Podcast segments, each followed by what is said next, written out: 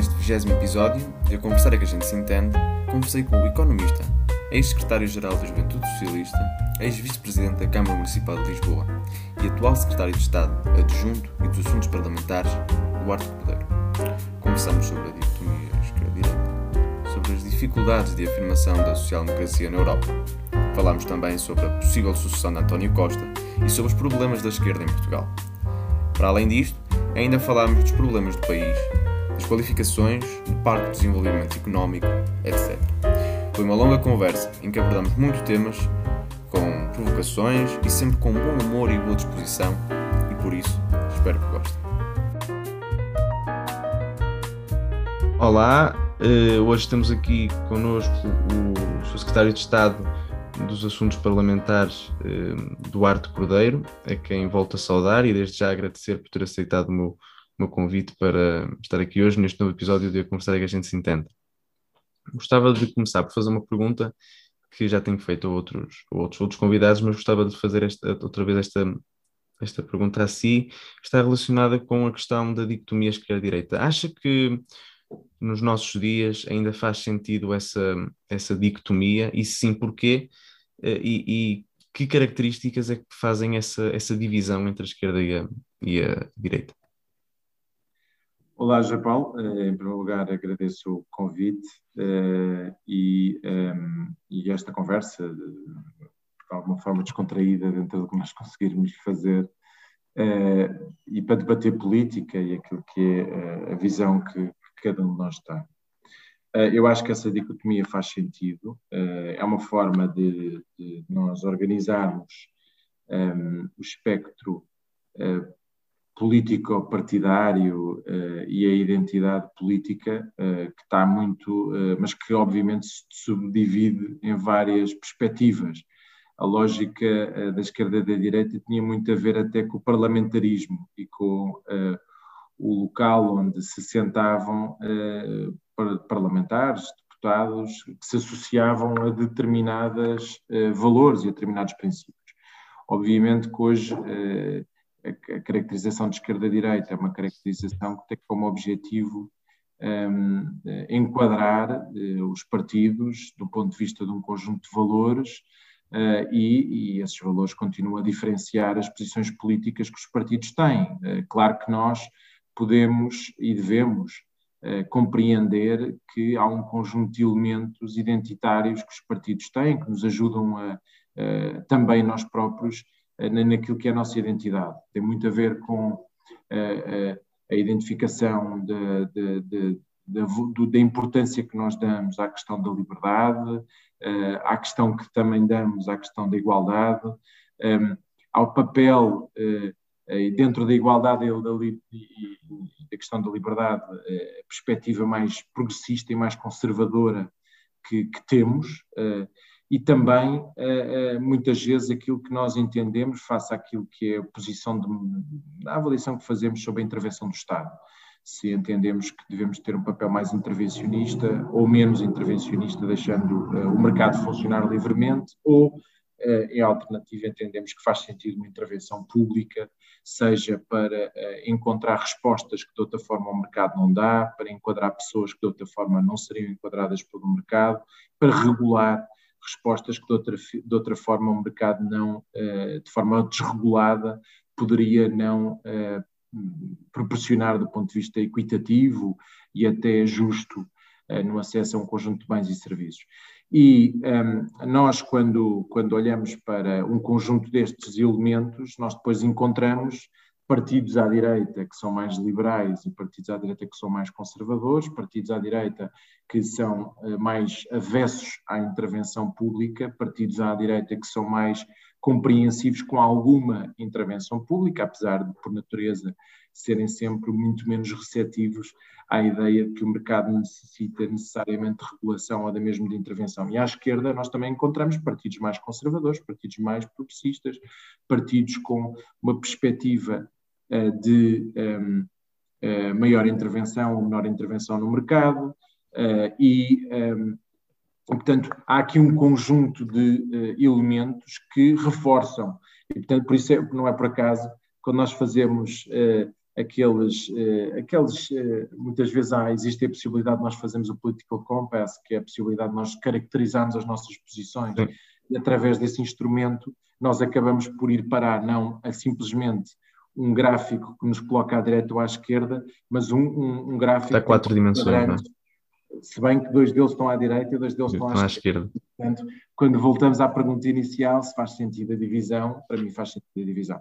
Há, aliás, um, um, uma das referências que eu acho que é um livro giro para se ver e para ler, é mesmo um, livro muito simples, muito pequeno, do Rui Tavares, uh, sobre mesmo a esquerda e a direita e, e uma espécie de guia histórico uh, para o século XX. É um livro muito pequenino, mas que é muito engraçado porque permite exatamente essas falarmos destas caracterizações e, e, também daquilo que são as novas, as novas posicionamentos políticos, porque, por Sim. exemplo, a questão ambiental é uma, é uma questão que aparentemente é transversal, mas de alguma forma também há divisões na forma como nós entendemos a questão ambiental. Claro que há partidos do espectro político da direita que são mais favoráveis perspectivas mais intervencionistas para, para procurar uh, interferir e condicionar eh, nós chegarmos a metas ambientais mais rapidamente, e depois há partidos eh, que são totalmente avessos a isso. Eh, e à nossa esquerda a mesma coisa. Portanto, isto depois cruza-se com um conjunto de matérias relacionadas com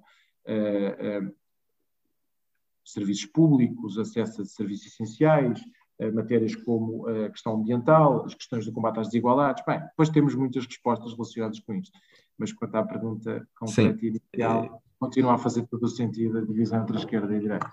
Sim, aliás, o, o, o Rui Tavares já foi também um dos convidados aqui do, do, do podcast do e, e, abordámos exatamente esse tema do, da questão. O livro dele é um livro muito engraçado, exatamente. interessante de, sobre essa, sobre essa temática e falámos sobre essa dicotomia esquerda-direita, se ainda, se ainda fazia ou não, ou não, ou não fazia sentido.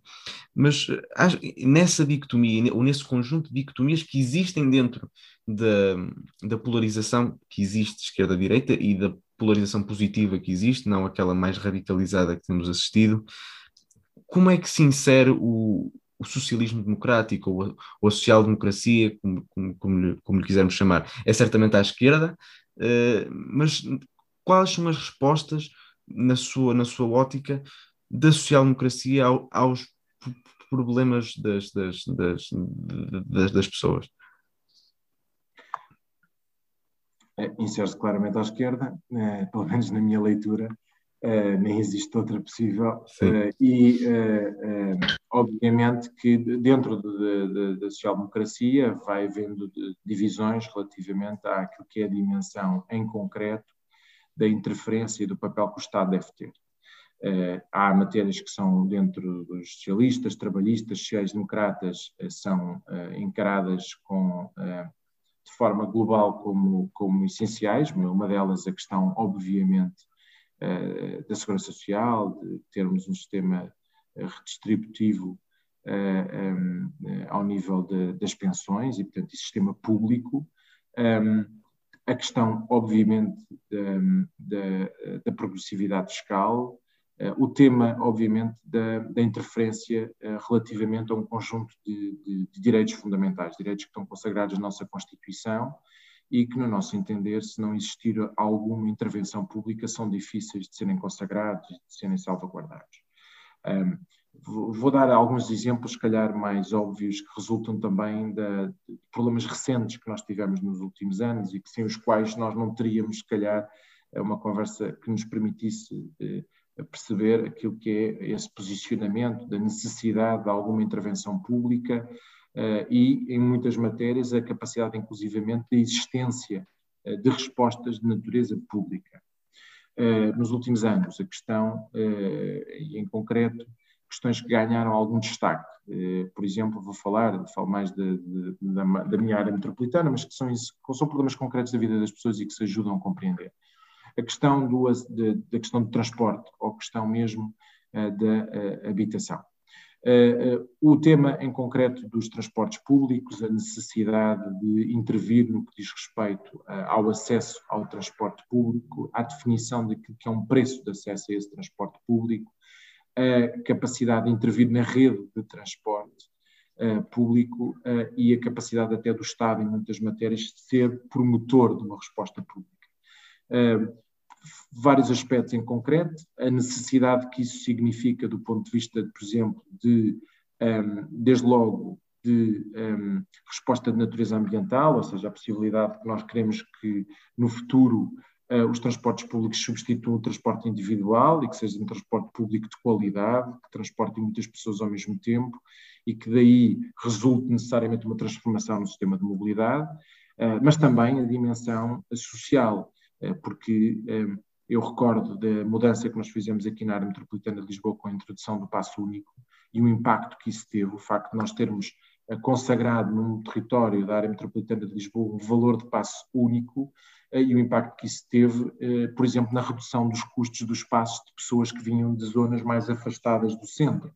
Eh, e isso traz logo uma poupança muito significativa na vida das pessoas, porque passam aquilo que era necessariamente uma, as pessoas não tinham alternativa do ponto de vista de deslocação, mas obviamente com a definição de um preço de acesso mais reduzido, nós conseguimos, obviamente, ter uma política redistributiva, porque de alguma forma as pessoas que já eram penalizadas porque não tinham acesso muitas vezes à habitação no centro, acabavam por ser também penalizadas porque pagavam custos de transporte muito elevados.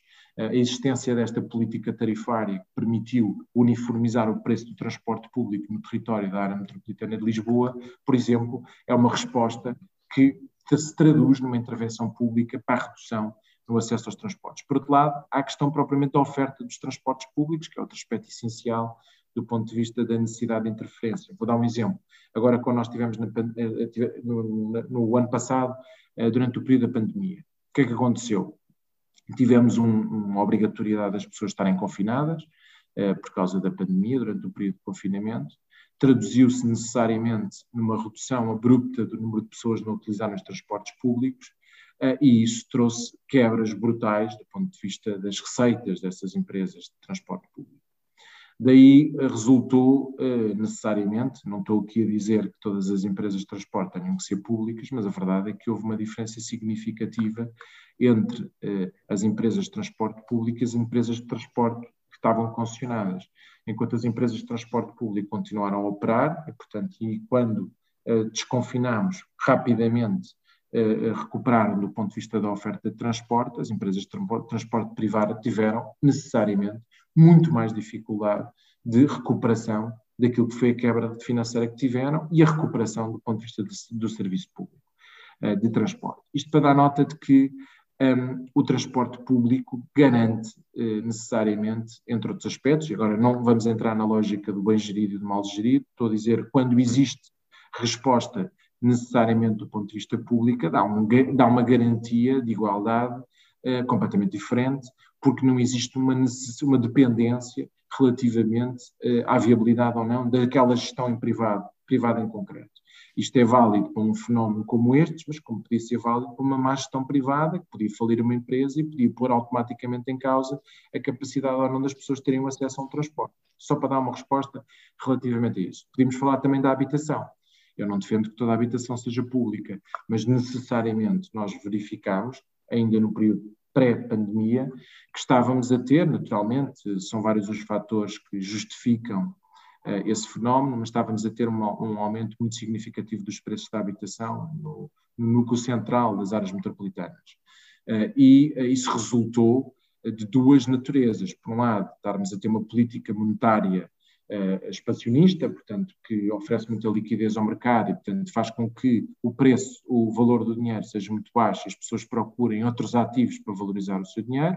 Isso significa que, entre outras coisas, os investidores procuram imóveis para valorizar o seu dinheiro, muita gente procura imóveis para uh, turismo e, portanto, entre mercado de turismo liberalizado uh, e a necessidade das pessoas procurarem eh, ativos para valorizar seu os, seus os, seus, os, seus, os seus investimentos, nós até pronto, nas áreas metropolitanas, não só em Lisboa, não só em Portugal, não só em Lisboa e no Porto, mas um pouco toda a Europa, eh, verificámos aumentos brutais do preço eh, da habitação, especialmente nos grandes centros urbanos. E isso, ehm, e se nós olharmos para aquilo que era a capacidade de resposta das várias cidades e dos vários países, percebemos uma coisa muito evidente algumas das cidades europeias que tinham uma maior percentagem de habitação pública resistiram mais porque continuaram a permitir respostas de fixação nos centros das cidades de jovens ou jovens profissionais ou até mesmo famílias, onde nós verificamos que havia menos resposta pública, nós o que percebemos é que houve uma, uma, uma maior expulsão de famílias dos centros para, para a periferia, para outras localizações e, com isso, obviamente, uma alteração significativa daquilo que era a sua vida e da alteração da sua vida em comunidade. Sim. E isso também responde, por exemplo, só para dar alguns exemplos, daquilo que é a intervenção pública que, que eu defendo, enquanto Partido Socialista, da necessidade de reforçar, por exemplo, a resposta pública na área da habitação.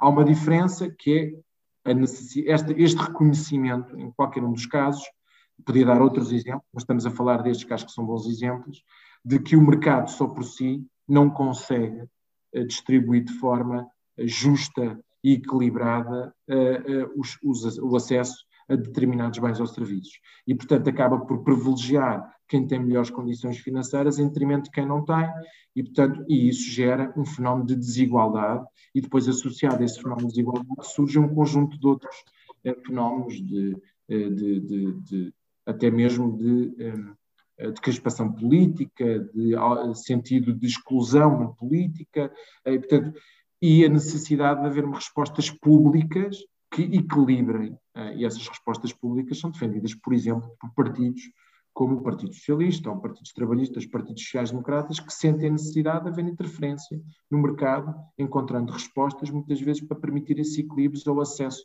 a direitos constitucionalmente consagrados, como o direito à habitação, eh, só para dar algum exemplo. Sim. Mas isto são alguns exemplos em concreto, mas, eh, por exemplo, a questão da educação pública, saúde pública. Sim, já, já, já, são já exemplos lá. óbvios que eh, nós defendemos e que temos alguma dificuldade, não porque entendamos que, que somos contra a existência de serviços privados de saúde ou de educação privada, mas porque se entende que sem serviços públicos de qualidade, eh, o acesso à nossa liberdade, à liberdade de sermos quem quisermos ser, à liberdade de podermos a construir o nosso próprio futuro fica em causa. E, e, e, de alguma forma a existência de serviços públicos é o garante que nós temos, no nosso, pelo nosso entender, de eh, eh, proporcionar eh, igualdade de oportunidades, mas também liberdade de desenvolvimento. Sim, e já vamos ter tempo certamente para ir a essa, essas questões mais a fundo. Eu gostava de voltar um pouco mais atrás. e quanto à questão ainda do, da social-democracia e do, e do socialismo democrático enquanto, enquanto movimento que, que na Europa, que, que, que, nasce na Europa e que tem o peso que tem na, na Europa, eh, tem tido algumas dificuldades nos últimos tempos, diria, de, de afirmação, porque temos assistido ao crescimento dos partidos verdes, uh, coisa que em Portugal não tem tido particular efeito, mas que nos outros países, já vou dar exemplos mais concretos, têm, têm tido efeito. O, o partidos de, de microcausas, como, como no caso português do Bloco de Esquerda ou em Espanha o Podemos, mas temos percebido, por exemplo, eh, na, nas eleições recentes em Madrid, percebemos que o PSOE ficou em terceiro lugar, portanto, perde para um partido verde, ecologista, que é o Mais Madrid, eh, e o, o, o Partido Popular, com um discurso focado na, na liberdade, consegue eh, ter um, um, um, bom, um excelente resultado eleitoral porque foi exatamente um excelente resultado eleitoral, e apesar de Madrid não ser Espanha, porque não é, Espanha é um país muito diverso, mas uh, tem o peso que tem e uh, representa um, um, um, voto sempre contra, uh, um voto de desagrado contra, contra o governo de, de Pedro Sánchez. No caso alemão, a CDU e a CSU de, que, estão, que estão no governo já há muitos anos, de Angela Merkel, tem tido uma quebra muito considerável nas sondagens e o expectável seria que seria o, o SPD a aproveitar essa, essa, essa, quebra e não tem sido. Tem sido os partidos verdes alemães que neste momento estão à frente das sondagens e o, e o SPD não sai dos 14, 15% dos votos, o que é preocupante para a social-democracia europeia.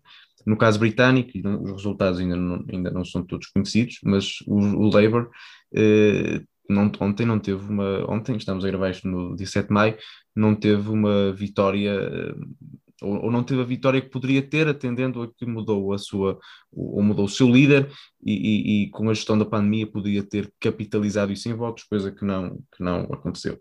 Nos cinco grandes governos europeus, apenas um é, é, é social-democrata. E, portanto, atendendo a este retrato, a social-democracia não tem passado dias muito bons a nível europeu. Por que é que acha que isto tem acontecido? É porque já não existe uh, verdadeiramente classe operária?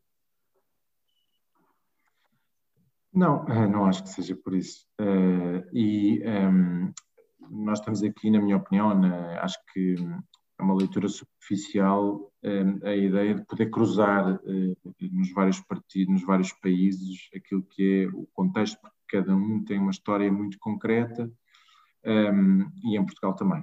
E eu acho que no, no, contexto em que nós estamos a viver, aquilo que se tem verificado e que é o denominador comum um, é que uh, e diria que talvez vá ser exceção os casos em que isso não aconteça, é que os governos que têm gerido a pandemia, governos nacionais ou governos locais, uh, e se, se o gerirem de uma forma que as suas populações uh, valorizam, têm sido valorizados do ponto de vista eleitoral.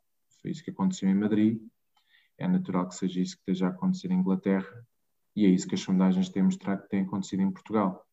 A Madrid uh, era um incumbente, portanto, da mesma maneira que em Madrid uh, os madrilenos uh, valorizaram eventualmente a gestão da pandemia e há uma relação, pode haver uma relação muito mais fácil de identificar nestes termos do que propriamente estarmos a procurar depois fazer esse cruzamento do ponto de vista de posições políticas, até pela razão de que os partidos que vão ganhando essas eleições não defendem não têm perspectivas idênticas. Eh, eu, eu diria que um dos problemas que os partidos socialistas e sociais-democratas tiveram nos últimos anos, eh, e isso aconteceu eh, e verificou-se, na minha opinião, muito fruto no contexto pré-crise financeira Lehman Brothers, mas também a seguir, é, é muitas vezes uma aceitação eh, de um conjunto de posições políticas defendidas pela direita eh, e a não assumirem aquilo que é uma posição política mais afirmativa à sua esquerda. E, desde logo, aquilo que eu estou a dar nota sobre a necessidade e o reconhecimento da, interven da, interven da necessidade de intervenção do Estado na correção de um conjunto de falhas, de lacunas e da ausência de respostas do ponto de vista de, daquilo que é as necessidades que as pessoas sentem, uh, para uh, aquilo que é os problemas que as pessoas vão vivendo. E ehm, eu confesso que, apesar de haver, obviamente, um contextos completamente diferentes, aquilo que eu sinto que aconteceu em Portugal foi a capacidade da convergência política mais à esquerda para encontrar uma alternativa de resposta àquilo que era que a direita estava a proporcionar e a alternativa é essa que se mostrou viável, possível e que melhorou na, naquilo que é a percepção das pessoas, melhorou a sua vida e se assim, se assim não fosse, não havia uma renovação daquilo que era essa mesma representação política. E estou convencido que somos mais nós exemplo para os outros países europeus do que estarmos necessariamente a olhar para aquilo que foi o insucesso dos outros países europeus no que diz respeito àquilo que são as uh, respostas trabalhistas e socialistas uh, relativamente a algum grau de inspiração daquilo que pode ser as nossas opções políticas para o futuro. Uh, o, acho que nós, objetivamente, os partidos, um, em muitos, muitos destes países, nós assistimos, a, um, especialmente na Alemanha, partidos socialistas e, sociais-democratas a servirem de elementos de apoio a respostas de coligação, eh, neste caso aqui lideradas pela direita. Eh, e isso sim veio, eh, de alguma forma, descaracterizar aquilo que é a resposta e foi entendida muitas vezes por parte dos seus eleitorados como a incapacidade de afirmação de uma alternativa política. E, portanto, eu acho que os partidos socialistas sociais-democratas, trabalhistas, têm que se ir afirmando como alternativa política à direita. E uh, essa alternativa deve ser afirmativa, deve ser clara, deve-se basear naquilo que são, volto a dizer, a capacidade de uh, fazer com que a sociedade se desenvolva, desenvolva do ponto de vista económico, mas seja um desenvolvimento partilhado e não seja, de alguma forma, como muitas vezes nós temos vindo a assistir, a uma enorme concentração de riqueza num conjunto muito, muito reduzido de pessoas, sem que haja uma de forma equitativa um desenvolvimento comunitário e social.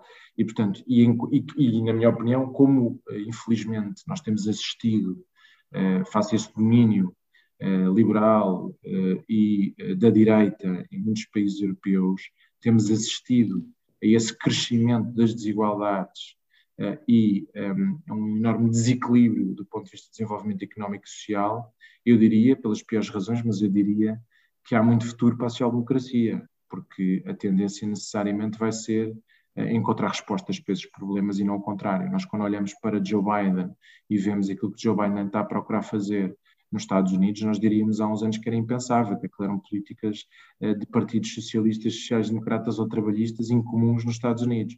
Mas a verdade é que, não, é que nós começamos a ver, inclusivamente dos Estados Unidos, a existência de políticas que têm como objetivo a maior redistribuição fiscal, para haver maior equidade naquilo que é assumir os custos, digamos assim, associados à recuperação económica, à necessidade de procurar uh, uh, mais equilíbrios dentro das sociedades. O mesmo está quando hoje falamos, a, temos hoje em Portugal a Cimeira Social no Porto, um dos elementos que se discute é a existência de parâmetros sociais ao nível dos salários, ao nível do combate à pobreza, eh, ao nível europeu e, portanto, e porque nós sabemos que eh, eh, não existem estes parâmetros em muitos países que são liderados muitas vezes por governos de direita.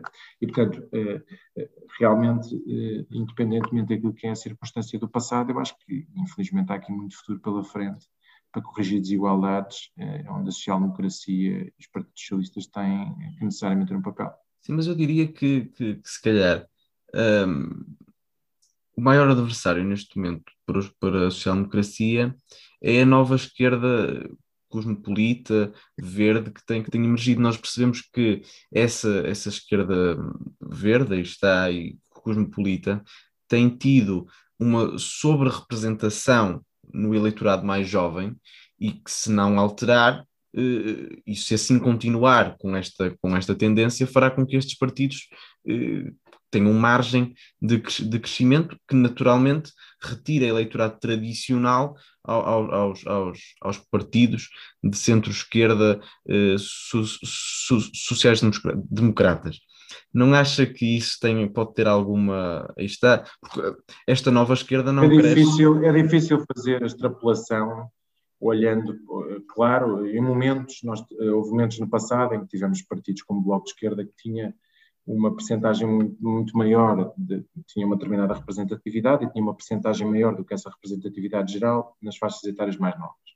E hoje nós detectamos partidos como o PAN, eh, partidos como uh, o LIVRE, que têm uma percentagem hum, muito superior nas faixas etárias mais Sim. novas do que a representação geral. Aquilo que eu acho, e repare que se isso é verdade, e é verdade, nós muitas vezes sentimos isso, um, e da, da, mesma maneira que nós sentimos muitas vezes que uh, nas cidades, e se for ver, por exemplo, se é verdade o que estava a dizer ao nível dos governos, se for ver ao nível das capitais europeias, há, muitas, há muitos governos progressistas, uh, socialistas, sociais-democratas. E muitas vezes esse, esse contexto que o José Paulo acabou de referir surge das cidades, essa nova esquerda urbana, onde por acaso muitas vezes são socialistas que governam essas cidades. O que eu acho, eh, objetivamente, é que a esquerda tem que encontrar respostas em conjunto. Eu sou muito pela convergência das respostas à esquerda. Uh, acredito que os partidos socialistas, sociais-democratas e trabalhistas têm que estar disponíveis e abertos para entendimentos políticos, com partidos ehm, mais, à, mais à esquerda, com partidos ambientalistas. Acho que aquilo que nós aquilo que nós defendemos do ponto de vista de futuro, ehm, quando nós defendemos, uh, nós quando os, os, partidos socialistas têm que necessariamente estar presentes no debate ambiental, naquilo que é a afirmação das metas que nós queremos definir para a neutralidade carbónica, e nós temos que o fazer em convergência. E eu acredito que há espaço político para, para estes vários partidos. E, eles realmente podem, num país, ter uma determinada distribuição noutro país ter outra distribuição, mas eu gosto mais de encarar para a realidade com uma necessidade de convergir e olhar para o somatório destes vários partidos, que muitas vezes conseguem ter um conjunto significativo de perspectivas comuns, independentemente daquilo que divergem, porque eu volto a dizer, o nível de convergência política à esquerda e com os partidos, com os partidos ambientalistas é elevada, independentemente de haver muitos aspectos que nós divergimos, e é suficiente para que esses entendimentos resultem em projetos políticos de transformação, seja a nível nacional, seja a nível local. E, portanto, eu continuo a acreditar que uh, uma perspectiva política transformadora de convergência da esquerda com os partidos ambientalistas é, em muitos aspectos, uh, projetos com capacidade para formar governos de natureza local ou de natureza nacional. Sim, e, uh, e é por aí que, e até acredito que essas convergências podem ganhar várias, várias eh, composições distintas e formalidades distintas. Podem ser acordos de incidência parlamentar, podem ser eh, até coligações de governo. Sim, e apesar disto que pode estar a acontecer na Europa em Portugal, esta, esta possível divisão de votos à esquerda não é visível. O PS não, é, é, então, é, também é. Sim, mas o PS é claramente o maior partido em Portugal. De forma, não, de forma... Não, mas independentemente disso, o que eu quero dizer com isso é nós olhamos hoje para um Parlamento, temos sim, sim.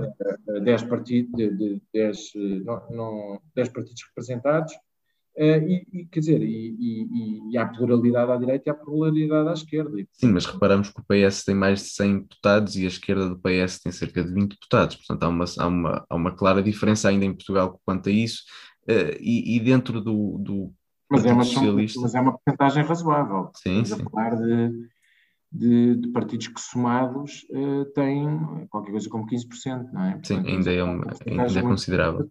Sim, e, mas dentro do, do próprio PS e em geral, quando, quando os partidos estão no, no governo, há uma tendência para a diminuição das, das querelas internas, é algo que é, que é, que é, que é natural. Mas dentro do PS, eh, e é algo que se tem agudizado nos últimos tempos, há eh, divisões dentro do, dentro do partido. Se por um lado, e que pode estar associado, não sei, com, nos últimos tempos tem, e no, no seguimento muito do, do Sofagate, tem sido associado o nome de António Costa, possível sucessor como presidente do Conselho Europeu, ou seja, Charles Michel é difícil acreditar que pode ser reconduzido no cargo e, segundo os acordos que foram feitos em 2019, terá que ser um, um socialista e António Costa tem uma aceitação europeia grande e, portanto, vamos, vamos ver o que vai acontecer.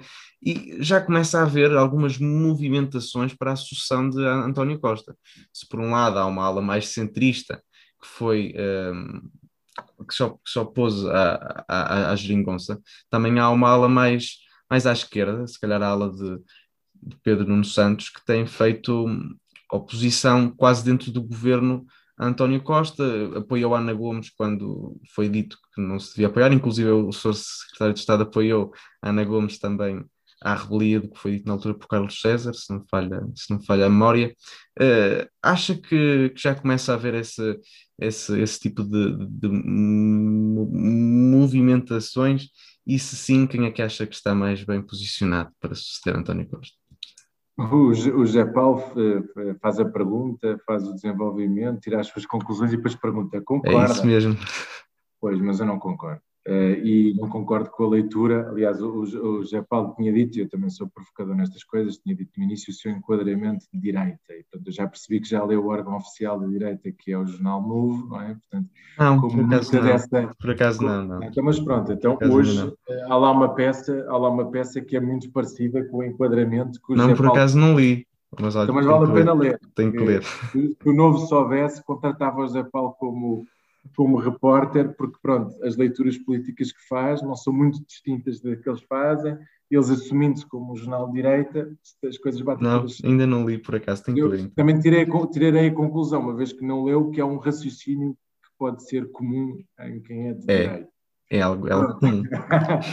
que, é, que é formulado mais pelo desejo de alguma instabilidade do lado do governo, mais pelo desejo de alguma divisão do lado do governo, pelo desejo que essa divisão resulte, se calhar um empurrãozinho para que a direita tenha um bocadinho mais de energia e de força Está difícil. do que propriamente, do que propriamente pela constatação de facto Está que há uma difícil, está. do lado do governo, porque pronto, eu gostava de ajudar nesse campo, mas ainda vai ter um esforço maior da parte direita para merecer eh, esse crescimento que não passe pelas nossas divisões internas. Os partidos são feitos de protagonistas, cada protagonista é feito de, daquilo que são as suas posições, somos feitos de histórias, somos feitos de posicionamentos políticos no passado, não escondemos, eh, somos feitos de relacionamentos. Quer dizer, e felizmente no Partido Socialista temos bons protagonistas e, portanto, protagonistas que eh, resultam em bons ministros, resultam em bons presidentes de Câmara, resultam eh, num conjunto de dirigentes de qualidade e é bom sempre ver que quem, olhe, quem tenha um olhar exterior veja que há muito futuro para o Partido Socialista. Dito isto, eh, nós temos um líder, eh, somos governo, eh, e eh, o nosso objetivo é simplesmente continuar a responder aos problemas que nós temos no dia a dia, eh, especialmente no contexto em que nós estamos inseridos. E, portanto, eu acho que lá do Partido Socialista o nosso foco é mesmo, eh, eh, por mais que isso possa não parecer sexy para a análise política, o nosso foco é mesmo o combate à pandemia, a recuperação económica, a recuperação de emprego, para tentar ver se chegamos ao final do ano eh, numa situação melhor do que a que estamos e se conseguimos recuperar rapidamente. E não nos passava pela cabeça estarmos entretidos em divisões. Cada um está a fazer aquilo que é a sua parte, o seu trabalho. Os ministros estão a fazer a sua parte, estão a fazê-la bem, na medida do que, do que sabem e do que podem, procurando rapidamente dinamizar a economia. E o nosso Primeiro-Ministro está concentrado em gerir o país e, durante estes seis meses, em ser presidente Do eh, em- Conselho da União Europeia. do Conselho da União Europeia. E, um, e se o nosso Primeiro-Ministro também é uma pessoa que é vista com bons olhos a nível europeu, muito melhor, sorte para Portugal eh, pelo ter. E eh, é assim que nós, pelo menos que eu vejo eh, este, este enquadramento e e nós estamos concentrados. Acho que o objetivo essencial que nós temos no imediato né, é tentar vacinar rapidamente, libertar a economia, que essa libertação da economia resulte também numa rápida recuperação económica, que previna efeitos mais nocivos de uma crise social eh, e que essa recuperação também permita eh, eh, que aconteça a vários níveis, porque nós temos que recuperar na economia, mas também temos que recuperar no, no Serviço Nacional de Saúde e na prestação de cuidados que temos que prestar às pessoas. Um, e, e, e, como sabe, há efeitos que a crise trouxe que são muito graves e que vão durar durante algum tempo. Quer dizer, nós vamos demorar mais do que um ano a recuperar uh, o PIB que perdemos. Uh, uh, temos agora um plano de recuperação e resiliência que temos que executar, que vai ser exigente e que nos, nós vamos ter que executar. e vamos tentar, esse é o objetivo que nós definimos enquanto país, Uh, no contexto em que estamos, sabemos nós, seja no contexto parlamentar e político em que estamos, mas definimos como objetivo procurar uh, sair da crise de uma situação diferente da que nós entramos nesta crise, ou seja, com, respondendo a um conjunto de ciências e problemas que, nós, que, ficaram muito à vista durante esta crise. E, portanto, diria que neste momento uh, esses, essa, esses contextos de divisão interna, de, de, procura de perspectiva de futuro não passa pelo horizonte, nem pela cabeça, nem de membros do governo, nem de dirigentes do Partido Socialista. Nós estamos mesmo concentrados a fazer o nosso trabalho. Então é impossível uma reedição ou um episódio de Durão Barroso 2? É algo que, que é impossível e que pode dizer que isso é impossível?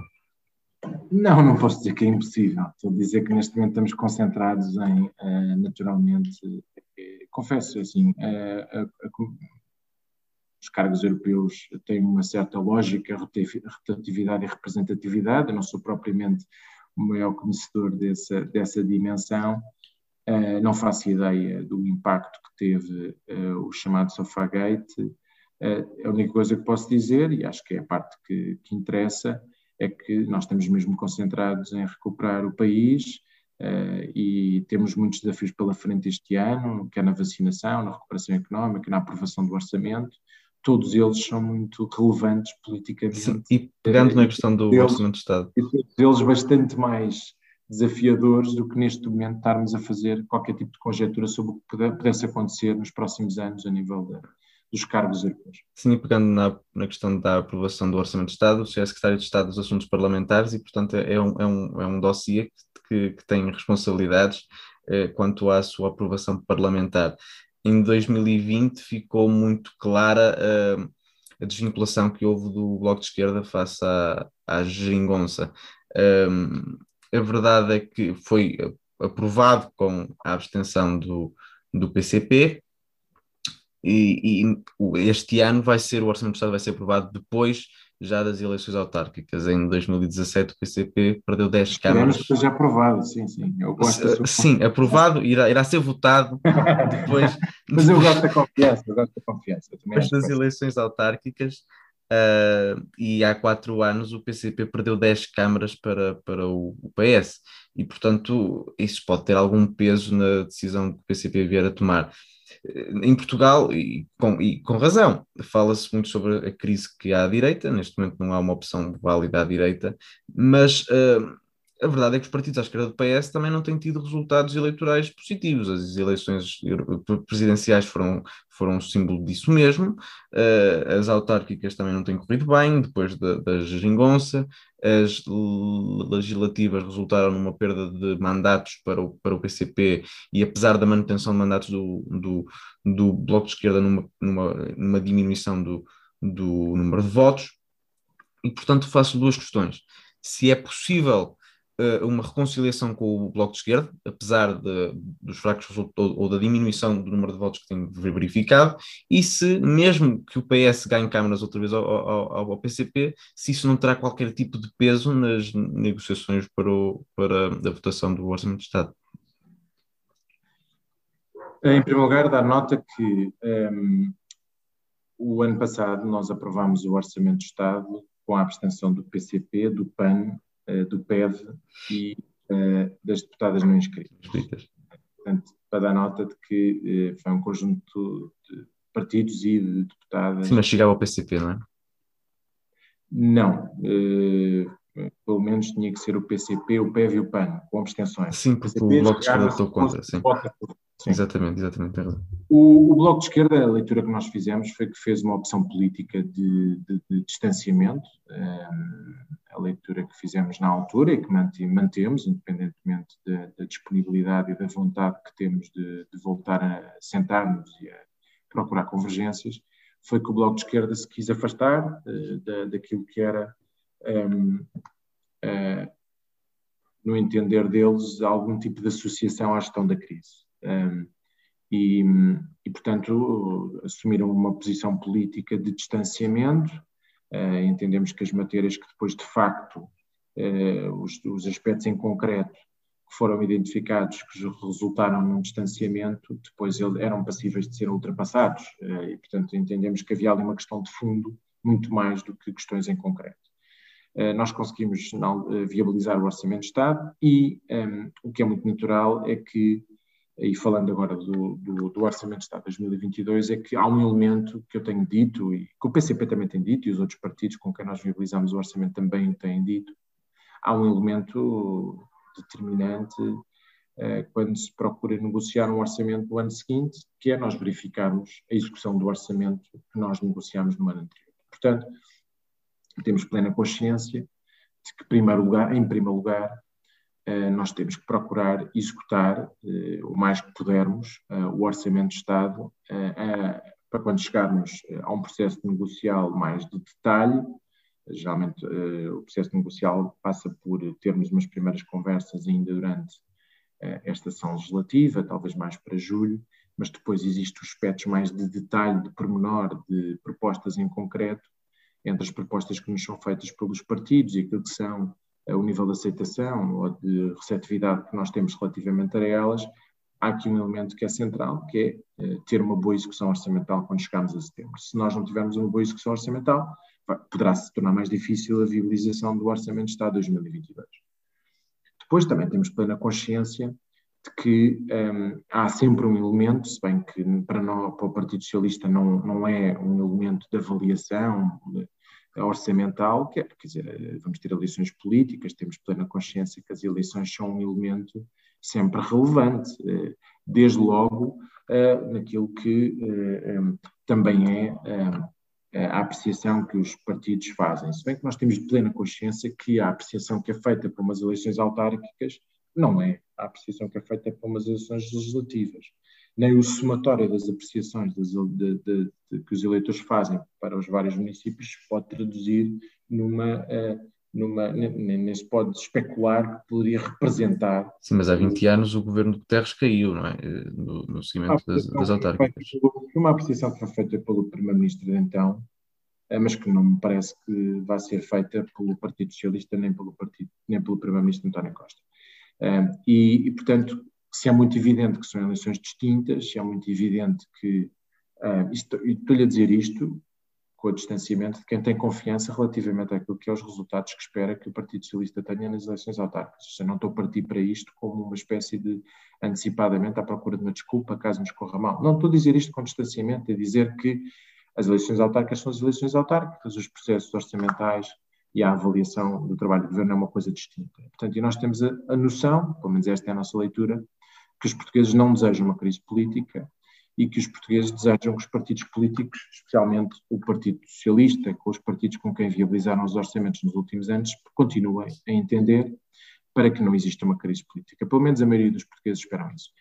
Um, e a leitura que nós fazemos relativamente às eleições legislativas no passado, relativamente mesmo até às eleições uh, uh, um, autárquicas, é que, uh, quer dizer, se nós olharmos, para, a não ser que nós queiramos retirar o Partido Socialista da análise da esquerda, quer dizer, os, os resultados à nossa esquerda foram resultados muito elevados, quer nas eleições autárquicas, quer nas eleições legislativas. É? Se compararmos então os resultados da esquerda comparando-os com a direita. Portanto, depois existe a distribuição dos votos dentro da esquerda, existe, obviamente, a distribuição de votos dentro da direita. Sendo certo que os partidos políticos eh, não, estão, não, estão, eh, eh, não podem fazer leituras políticas se assim entenderem, que os resultados que tiveram não são satisfatórios, mas isso podemos nós todos dividir-nos em relação a essa mesma leitura. O que nós achamos, eh, e essencialmente, essa é a parte que interessa, é, para além da questão da execução orçamental, eh, tem que ser uma execução orçamental satisfatória, que existe espaço político de convergência eh, para nós continuarmos e, e completarmos esta legislatura. E esse espaço político de convergência resulta muito daquilo que têm sido as prioridades políticas que os partidos têm dito que têm eh, e aquilo que, se entende que ainda é possível fazer ao longo desta legislatura, olhando para um conjunto de aspectos centrais, ao nível do investimento público, ao nível do reforço dos serviços públicos, uh, uh, ao nível da recuperação económica, ao nível, ao nível inclusivamente daquilo que é a rede social que nós pretendemos que exista no nosso país, ao nível daquilo que é o desenvolvimento económico que nós esperamos que país tenha e da forma como, como ele ocorre porque não nos é indiferente que o desenvolvimento económico aconteça de uma forma equitativa, com direitos, com reforço de salário mínimo, ou que aconteça sem estas condições. E, portanto, partindo do pressuposto, volto-lhe a dizer, de que continua a haver um conjunto muito significativo de elementos de convergência política à esquerda e com os partidos ambientalistas que justificam entendimentos e que nós eh, procuraremos fazer.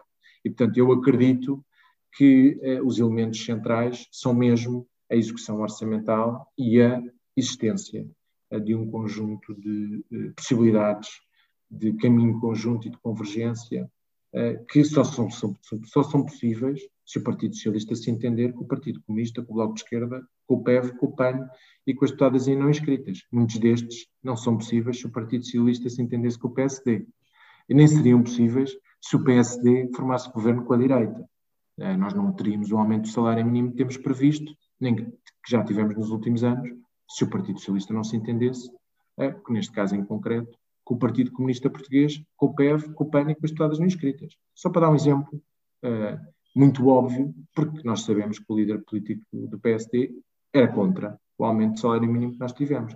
Também não teremos o caminho de recuperação do salário mínimo até 750 euros daqui a dois anos, se não houver um entendimento político à nossa esquerda. Portanto, isto é um exemplo, mas claro, vai-me dizer e com razão, mas os partidos políticos não, não, não, não se entendem exclusivamente por causa de um elemento, é verdade. Nós temos que ter uma plataforma de medidas para as quais nos podemos entender. Eu espero que exista vontade e disponibilidade nesse sentido, eu espero que o Governo também a demonstre, e, portanto, de outra forma, eu teria muita dificuldade para fazer o meu papel se não existir essa disponibilidade.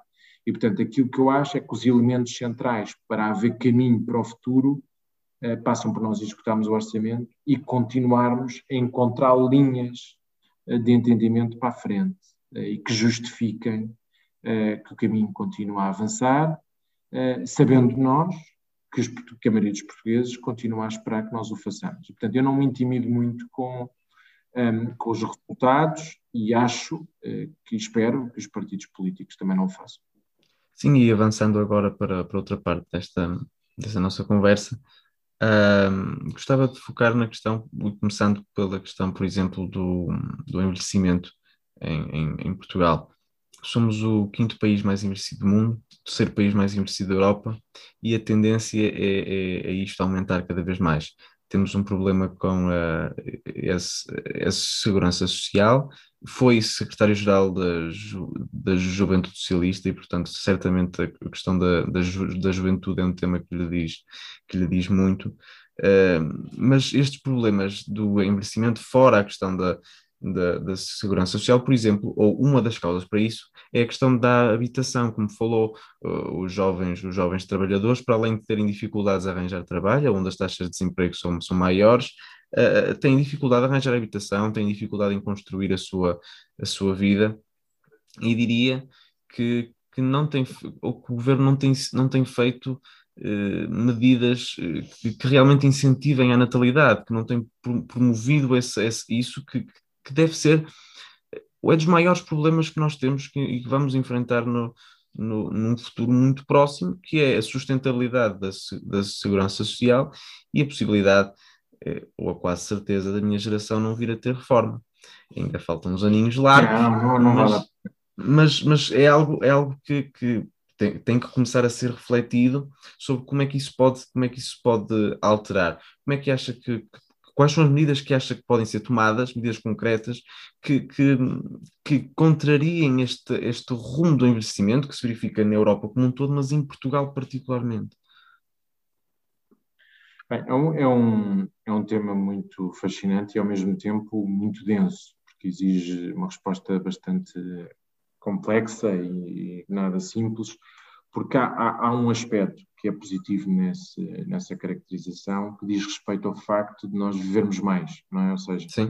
Um, ehm, e depois há um outro elemento que é a nossa uh, que é a necessidade que o país tem de se regenerar e de uh, ter uh, famílias a terem filhos, mas também temos a capacidade de acolher mais pessoas que possam fazer o seu futuro no nosso país. E, portanto, eu vejo muito o tema do crescimento da população e da ideia de contrariar um, ehm, a ideia de termos uh, um envelhecimento, um saldo natural negativo, uh, muito pela capacidade que vamos ter no futuro de fixar os nossos jovens, mas também atrair jovens para o nosso país, que procurem de alguma maneira ser felizes e e uh, desenvolver os seus projetos de vida no nosso país. e, portanto, eu acho que há aqui várias dimensões. Uh, em primeiro lugar, a ideia de que de retenção do talento e, de, e da juventude portuguesa, ou seja, a ideia de nós sermos um país suficientemente dinâmico, com capacidade para desenvolvimento de emprego com qualidade e com direitos, permita, de alguma maneira, eh, alguma estabilidade, estabilidade essa que permita o desenvolvimento familiar. Eh, e esse é um aspecto central. Ehm, eh, e, portanto, a ideia de conseguir promover, e especialmente nesta fase em que nós estamos a ver alterações muito significativas da economia, e esta dimensão da transição digital vai ter um peso muito grande, ehm, a capacidade que nós temos de construir emprego com futuro no nosso país. Portanto, emprego qualificado, uh, emprego que ehm, eh, também se dirija para aquilo que são os setores mais dinâmicos da economia uh, e que permita, de alguma forma, que os nossos jovens se fixem no nosso país e não procurem necessariamente viver para outros e, países. E quanto a essa questão, deixe-me só dizer aqui uma, uma coisa, porque acho que é relevante e que muitas vezes não é dito, porque a educação, ou a educação é um investimento por parte do, a educação pública é um investimento por parte do Estado, e se as pessoas que depois de terem a educação imigram, portanto, esse investimento que é feito é um investimento é sem retorno porque não há capacidade é de reter esse, esse, essa fuga de cérebros, não é? Que, é? que é assim que muitas vezes é denominada. Muitas, é mesmo isso, eu, eu tenho a mesma avaliação e depois isso até nos coloca perante eh, a perspectiva de que realmente há aqui um, há aqui investimentos que, que, foram feitos e que nós temos que ter a inteligência de os reter e dos, e dos, e dos, e, pronto, e dos otimizar e dos valorizar.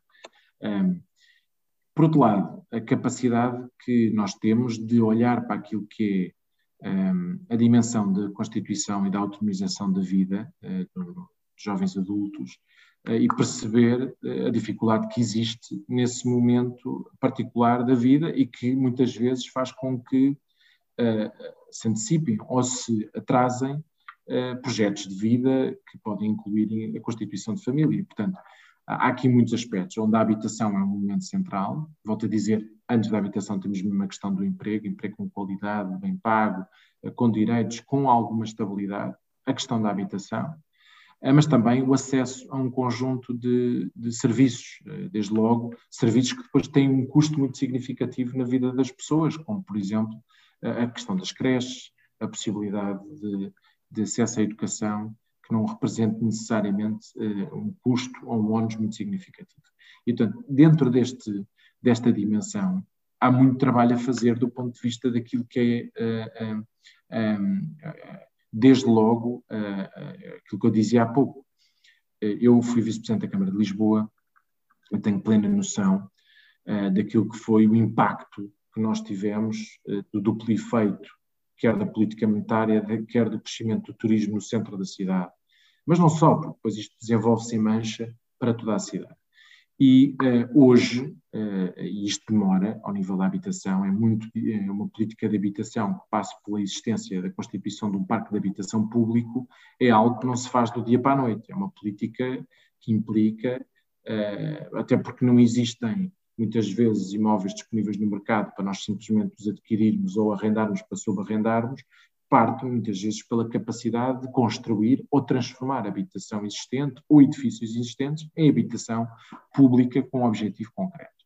Uh, e aquilo que se está a desenvolver, uh, há aqui vários projetos em curso, mas que têm, uma, exigem uh, uma certa capacidade de, enquanto país, nós não nos desviarmos destes objetivos, independentemente de hoje ser um governo socialista que está aqui e amanhã não estar.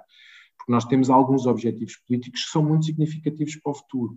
Eu volto a dizer, nós, eu olho para Lisboa, só para dar o exemplo de Lisboa, eu olho para Lisboa e verificamos que em Lisboa existe um conjunto razoável de fogos municipais, mas que estavam, estão dirigidos para uma habitação uh, mais de cariz social.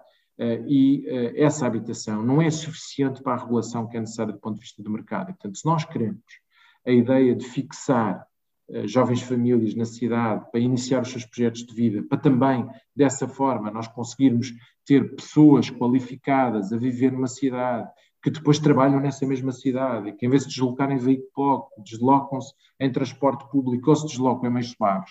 E, portanto, têm uma lógica sustentável, integrada de viver um, com proximidade. Se nós queremos isso, nós temos que necessariamente ter habitação, percentagem de habitação pública mais elevada. E se a habitação pode ser pública na perspectiva em que é pública uh, na propriedade e pode ser pública também na perspectiva de haver uma, uma concessão de, de, de direito público para prestar esse serviço. Agora, o que é que é preciso na realidade? É que seja a habitação cujo valor que é pago para uma renda esteja associado àquilo que é o rendimento médio que uma pessoa tem quando está numa determinada fase da vida. E, portanto, e essa renda é calculada em função desses rendimentos médios. E, portanto, nós, e, portanto aquilo que se desenvolveu é o, o, conceito de renda acessível, e é o que está neste momento a ser desenvolvido em algumas cidades, é a possibilidade de se aumentar a oferta de renda acessível, que na prática define que, como renda acessível, estamos a falar de uma percentagem que nunca pode exceder, penso eu, os 30% daquilo que é o rendimento que uma família tem eh, eh, para eh, o custo da habitação. E quando, quando for possível, na área metropolitana de Lisboa, na área metropolitana do Porto, termos um estoque de habitação com, que permita todos os anos, porque há de haver pessoas, entretanto, que melhoram a sua situação, Sim. que melhoram a sua vida e que podem naturalmente transitar para o mercado, e outras que precisam, continuam a precisar, se nós conseguimos atingir um número significativo, uns quantos milhares, umas dezenas de milhares de fogos de resposta de renda acessível, nós então vamos conseguir ter outras soluções de políticas públicas que permitam compensar o início de vida de jovens e ajudá-los a fixar, a desenvolver famílias. Este é um exemplo de uma política que vai ter que ser desenvolvida nos próximos anos, porque nós vamos ter que criar parques habitacionais públicos que neste momento não existem ou que existem em condições muito reduzidas e vamos ter que desenvolver dezenas de milhares de casas. Outra, outra, outra, outra dimensão que é igualmente irrelevante tem a ver com o acesso a serviços públicos, como por exemplo a questão das creches, a rede uh, de creches, uh, o alargamento até mesmo dos apoios para as creches. Isto para dizer que Há aqui uma dimensão que passa pela valorização da economia, pela valorização dos salários, pela fixação uh, de emprego uh, de qualidade, e depois há uma dimensão, na minha perspectiva, na perspectiva política que nós defendemos, de a existência de respostas que neste momento não existem e que se provaram que, se não forem desenvolvidas, naturalmente o mercado também não encontra resposta para elas, tendo em conta as perspectivas de crescimento de setores como o turismo, ou mesmo desta política monetária que faz com que haja pessoas que são proprietárias de casas em Lisboa, em Madrid, em Paris, em Londres, etc. E, portanto, são precisas mais respostas. Por outro lado, uma política de imigração uma política de imigração, uh, e aí devo dizer, eu, eu, eu vou falar abertamente, nesta, estou a falar um bocadinho desprendido das minhas áreas de, de, responsabilidade, mas é assim que se pretende estas conversas. Eu, por exemplo, olho para circunstâncias como as que nós estamos a viver na Admira e, e muitas coisas, eu olho para aqueles imigrantes e vejo oportunidades para o nosso país. Uh, uh, não os vejo como um problema, vejo realmente como, como pessoas que vieram para cá para tentar encontrar uma oportunidade para a sua vida, que se nós tivermos portugueses, tivermos sorte, vamos conseguir integrá-los e fixá-los e talvez até reunir algumas famílias em territórios de baixa densidade.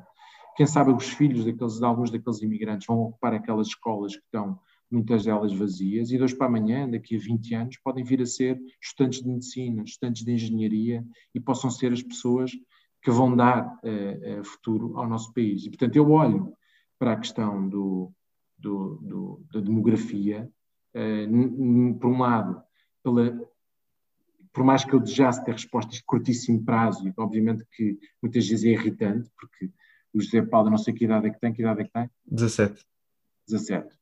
O José Paulo com certeza queria ter respostas para os seus 24 e com certeza que até aos 24 havemos de ter respostas. Uh, uh, aos 24, aos 25, quando começar a pensar eventualmente na ideia de se emancipar e constituir família, ou até mais tarde, mas, obviamente, há quem hoje tenha 22 e gostasse de ter uma resposta para amanhã, e nós, obviamente, gostávamos de ter uma resposta para essas pessoas amanhã, mas temos de ter consciência que hum, algumas destas respostas exigem algum tempo, mas que o caminho que está a ser feito é esse. Por isso é que quando nós olhamos para o plano de recuperação e resiliência, que tem um horizonte temporal até 2026, e vemos lá políticas de habitação que pretende responder a múltiplas dimensões, mas também a esta, pretende também resolver problemas de habitação indigna, etc.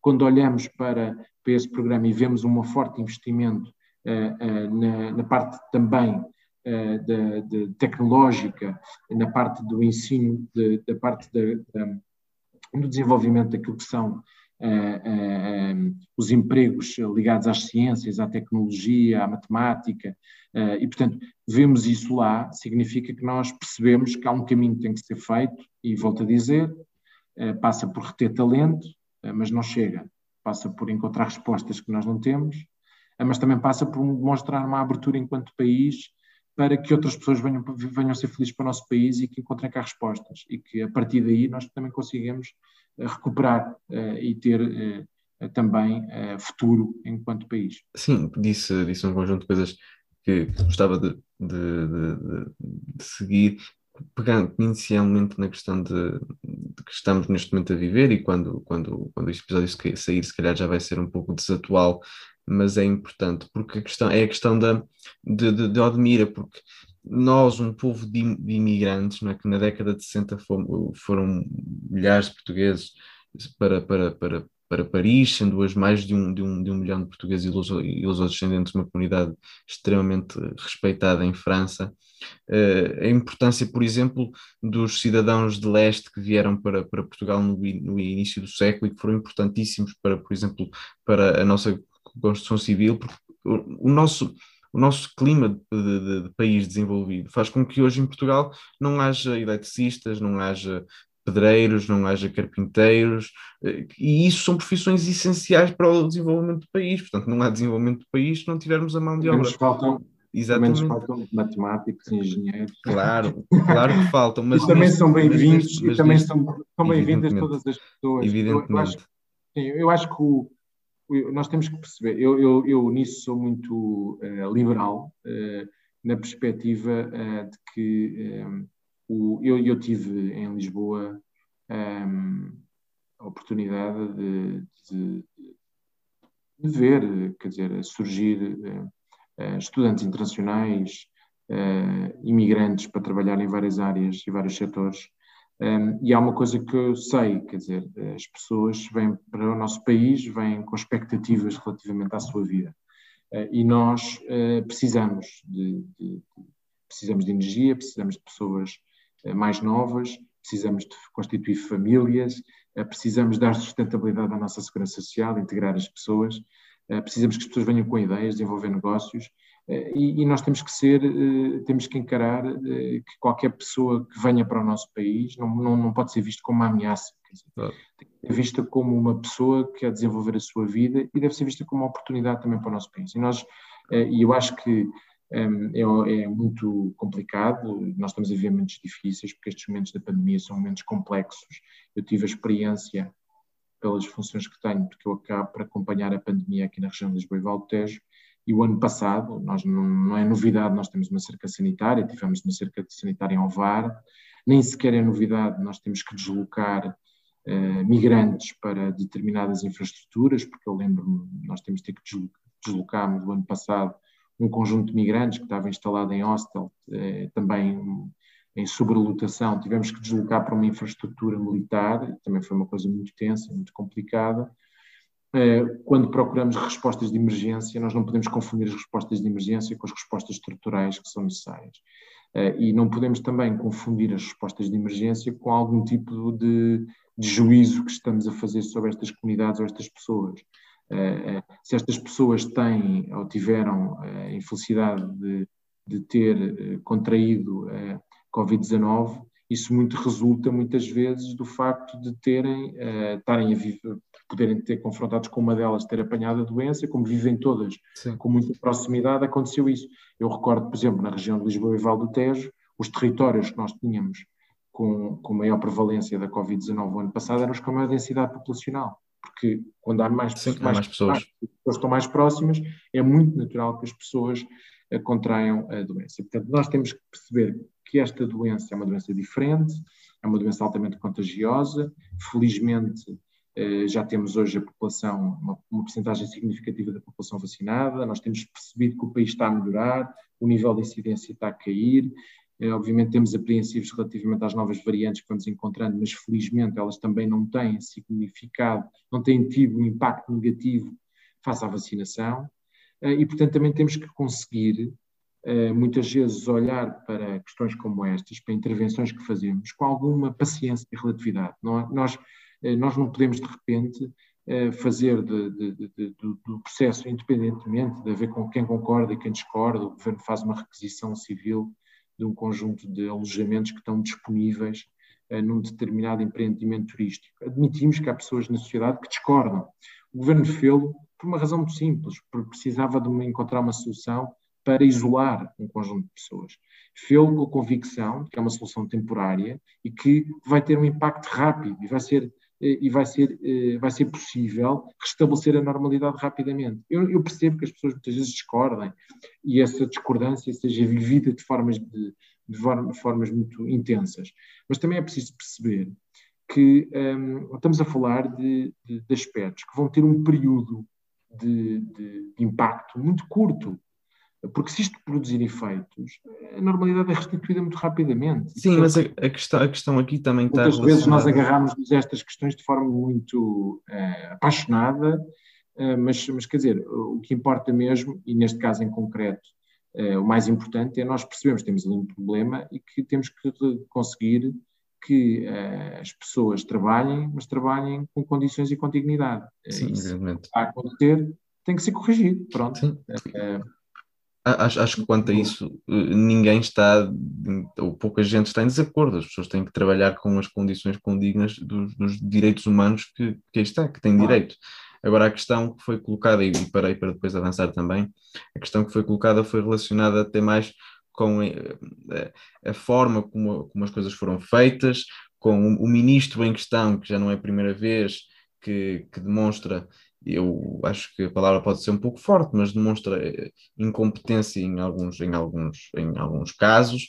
Um ministro que tem sido segurado até, até hoje e que eu confesso que não sei como é que ainda, ainda é ministro, tendo os erros que já, já cometeu, e depois é uma prática comum do governo, que é de quando, quando a opinião pública se vira contra, é dizer, eh, bem, não, não foi isso que nós dissemos, as pessoas entenderam mal, e isso começa já a ser eh, levado, levado um bocado mal, mas avançando para, para a questão económica. Mas, já agora deixe-me dizer uma coisa, já que estamos neste podcast. Nós, eh, nós relativizamos, nós somos muito, nós às vezes, eh, talvez seja esta lógica das redes sociais e das respostas rápidas e de para tudo. A vida não é feita assim. Ser Ministro da Administração Interna não é fácil. Enfrentar os problemas que nós temos enfrentado não, são, não é fácil. E uh, as pessoas acham que é fácil e relativizam muito os problemas que estão a ser vividos e a tensão que existe. Eh, eu prefiro olhar para a lógica integrada e perceber que uh, nós estamos a viver um, vivemos um ano muitíssimo complicado. Uh, vemos nós e vê o mundo inteiro. Sim, os problemas uh, não vêm deste ano só. E as respostas para os problemas não é demita-se, vá-se embora. A resposta para os problemas é resolver o assunto. E é isso que nós estamos a procurar fazer. Sim, mas eh, e, temos, por exemplo, a questão das golas que já remonta há hoje, algum hoje, tempo. Calhar, pessoas, hoje temos pessoas, se calhar, a valorizar o trabalho da Ministra da Saúde, mas, se calhar, o ano queriam que ela se fosse embora. Uh, e, portanto, as coisas não são assim. Eu acho que nós, temos, nós todos temos de ter compreensão, alguma tolerância, para perceber que uh, todos nós, uh, quando estamos no exercício das funções públicas, nós não, não temos que as pessoas não têm todas concordar com tudo o que nós fazemos. Nós temos é que, de alguma maneira, explicar muitíssimo bem a razão pela qual tomamos determinadas decisões. Temos que ter, obviamente, também a humildade de compreender que as pessoas não têm que concordar connosco, que as pessoas criticam-nos e nós temos mais é que, obviamente, aceitar as críticas que as pessoas fazem, mas isso não significa que nós concordemos. Nem nós nos podemos deixar levar pelos plumas dos dias, nem pelo facto de haver uh, uma exaltação momentânea. E, e, portanto, eu não acho que haja razão absolutamente nenhuma para este tipo de uh, avaliação. Acho que, o volto a dizer, procurou, procurou-se encontrar aqui uma resposta para resolver um problema. A resposta é essa que se espera que seja de curtíssimo, de curtíssimo prazo. E, um, ehm, quer dizer, e do que aquilo que me pode, independentemente das pessoas terem opiniões diferentes, por é que existe justiça para isso, as pessoas puseram, puseram providências cautelares, com a expectativa de reverter decisões. A democracia é feita disto, há separação de poderes, nós temos o sistema judicial, felizmente, temos todos que viver com a naturalidade com isso.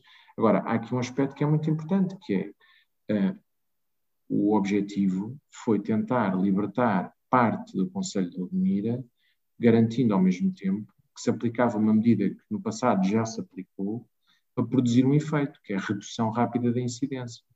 E aquilo que me é dado a conhecer, sendo que eu não acompanho a área do Alentejo, acompanho a área de Lisboa, é que realmente a incidência de casos Covid eh, no território onde se aplicaram as, eh, as cercas sanitárias reduziu muitíssimo rapidamente.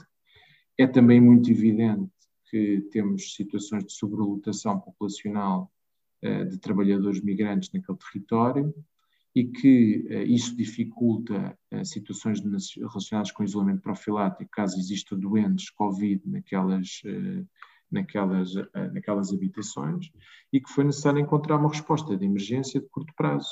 E essa resposta não foi uma resposta, quer dizer, foi ocupar um espaço que estava desocupado, um, e a ocupação é essa que se pretende que seja, volto a dizer, de curto prazo, sem prejudicar ninguém, e que eh, se possa rapidamente restituir a normalidade naquele território. E acho que daqui eh, não, há, não vejo necessidade, por aqui, para além da. quer dizer, e, essa normalidade tem que ser uma normalidade que não passe por fingir que não temos sobrelotação populacional e pessoas a trabalhar em situações, pessoas a viver em situações indignas, mas pelo contrário, procurar rapidamente um plano de ação que nos permita corrigir também essa dimensão. E, portanto, eu não sou muito de exaltações, portanto, não, também não aprecio muito esta ideia de que num contexto em que estamos a viver, uh, acho que se, as pessoas têm que todas se acalmar. É por aí que eu acho que nós conseguimos resolver os problemas num contexto de pandemia e crise. Acho que, e avançando, porque gostava ainda de tocar o tema, mas uh, acho que a questão é, é, que já é reincidente este, este, tipo de questões, mas, mas avançando aí está, uh, fazia agora um, um enquadramento maior para depois deixá-lo deixá falar sobre estes temas para depois partir isto para, para, para a última questão. Portugal há 20 anos que tem um crescimento praticamente nulo. Uh, isso acompanha governos tanto do PS como do PPSD e CDS, portanto acompanha esses, esses, esses, esses governos todos. Uh, por exemplo, a questão falou há bocado dos, dos, dos, salários, e é verdade que neste governo tem havido um aumento do salário mínimo, mas também não deixa de ser verdade que isso pode levar, uh, e leva, está a levar a uma aproximação do salário mínimo do salário médio, que acarreterá outro, outro tipo de, de, de questões. Uma, uma, uma, solução para o aumento dos, do, dos salários dos, ou dos rendimentos dos contribuintes era a diminuição dos impostos diretos, coisa que em Portugal raramente é, é discutida, ou seja, se, se, diminuir os impostos diretos ou se diminuir, por exemplo, a TSU, haverá uma maior disponibilidade das empresas para pagar salários mais altos ao, ao, ao contribuinte. Depois, por exemplo, a questão da dívida pública. Somos o segundo país com maior dívida pública. A questão da pandemia veio só agravar esse, esse, esse, esse, esse problema. Eh, é expectável que este ano, segundo os dados do FMI, acabemos com a dívida pública a rondar os 135%, um bocadinho menos do PIB, eh, que são números eh, grotescos e que terão certamente consequências enormes para as futuras gerações, inclusive para a minha e para a gestão que a minha geração terá de fazer do país, com uma dívida, com uma dívida tão, tão alta. Outro problema seria, por exemplo, a questão da coesão terri, terri, territorial, e sendo eu do Porto, nós do Porto temos sempre aquela, aquela ideia de Lisboa, aquele, aquela, aquela harmonia que existe sempre, mas eh, se olharmos friamente, se calhar o Porto não é o mais prejudicado. Se olharmos Viana do Castelo, Bragança, Vila Real ou, ou Porto Alegre, são, são territórios de baixa coesão, eh, de baixa densidade populacional, e, e este, este problema da coesão ter territorial em Portugal é também um problema gravoso, porque não se procedeu ainda à, descentralização, a uma regionalização, e diria que descentralizar não é mudar uma Secretaria de Estado, é realmente haver um processo para isso. Em Portugal está tudo ser centralizado no Terreiro do Passo e na Rua do, do Arsenal, e portanto aí há um problema, porque se queremos resolver algum problema, depois temos que ir a Lisboa, porque está tudo em Lisboa. E, portanto, isso é uma questão. E depois, para além disso, eh, as deseconomias de aglomeração que se verificam em Lisboa e Porto por sobrelotação de infraestruturas e a falta de economias de aglomeração que existem nas outras cidades médias, que ou existem nas áreas à sua volta ou não existem, evidencia que temos um problema de sobrelotação das grandes cidades, Porto e Lisboa. E, portanto, uh, uh, olhando para estes problemas, que poderia dizer aqui são mais ainda, mas olhando para, para estes, por exemplo, o que é que lhe apraz dizer sobre estas, sobre estas questões para depois partir sim para a última, para a última questão? São, são várias questões. Em primeiro lugar, nós não conseguimos dissociar o crescimento económico dos últimos anos das crises internacionais que nós tivemos. É um grande erro fazer essa avaliação. Nós tivemos uma grande crise internacional uh, que começou em 2007, uh, tivemos agora uma grande crise que resultou da pandemia do Covid-19 estar a fazer uma análise desconsiderando esses dois elementos é uma análise que carece de informação. Os outros países cresceram. Prática relativamente a isso. Mas a verdade é que um país como o nosso, obviamente, estando mais distante muitas vezes do centro, portanto, tendo, não beneficiando daquilo que é um conjunto de economias de proximidade, às Sim, vezes a Estónia e a Letónia também cresceram e passaram, mas isto estamos a passar. A dizer, nós temos um conjunto de, de, problemas de natureza estrutural que são mais eh, que são diferentes desses países. Eh, por um lado, estamos mais distantes do centro, por outro lado, do centro da Europa. Por outro lado, temos níveis educacionais eh, mais baixos na população ativa e esses são os elementos centrais da avaliação que devia fazer. Mas deixa-me deixa só dizer A Estónia e a Letónia estão a, assim, sim, deixa-me só dizer que estão há 17 anos na União Europeia e Portugal está desde 1986. Dizer, e, e tiveram até a década de 90 é a União Soviética. Não é? Portanto, também é, uma análise não... é uma análise unidimensional e nós não podemos ter análises unidimensionais quando fazemos essa comparação. E porque os, os países, é, quando se tiverem níveis de partida distintos, obviamente têm vantagens. Eu, por exemplo, lhe dar a minha opinião, a proximidade ao centro, aquilo que é o nível educacional da população ativa, são aspectos centrais claro. e vitais na capacidade de um país estabelecer economia que lhe permita desenvolver e desenvolver rapidamente. E, portanto, eu diria que há, há aqui a necessidade objetiva não de ter um receio do aumento do salário mínimo, mas realmente apostar no valor acrescentado dos produtos uh, e no desenvolvimento económico do nosso país, partindo bastante do desenvolvimento industrial, das exportações, e é por aí que nós conseguimos, de alguma maneira, que o nosso desenvolvimento económico uh, aumente e cresça, é, tornando mais competitivo o nosso país uh, e tornando, acrescentando valor àquilo que é uh, os produtos que são desenvolvidos na nossa economia.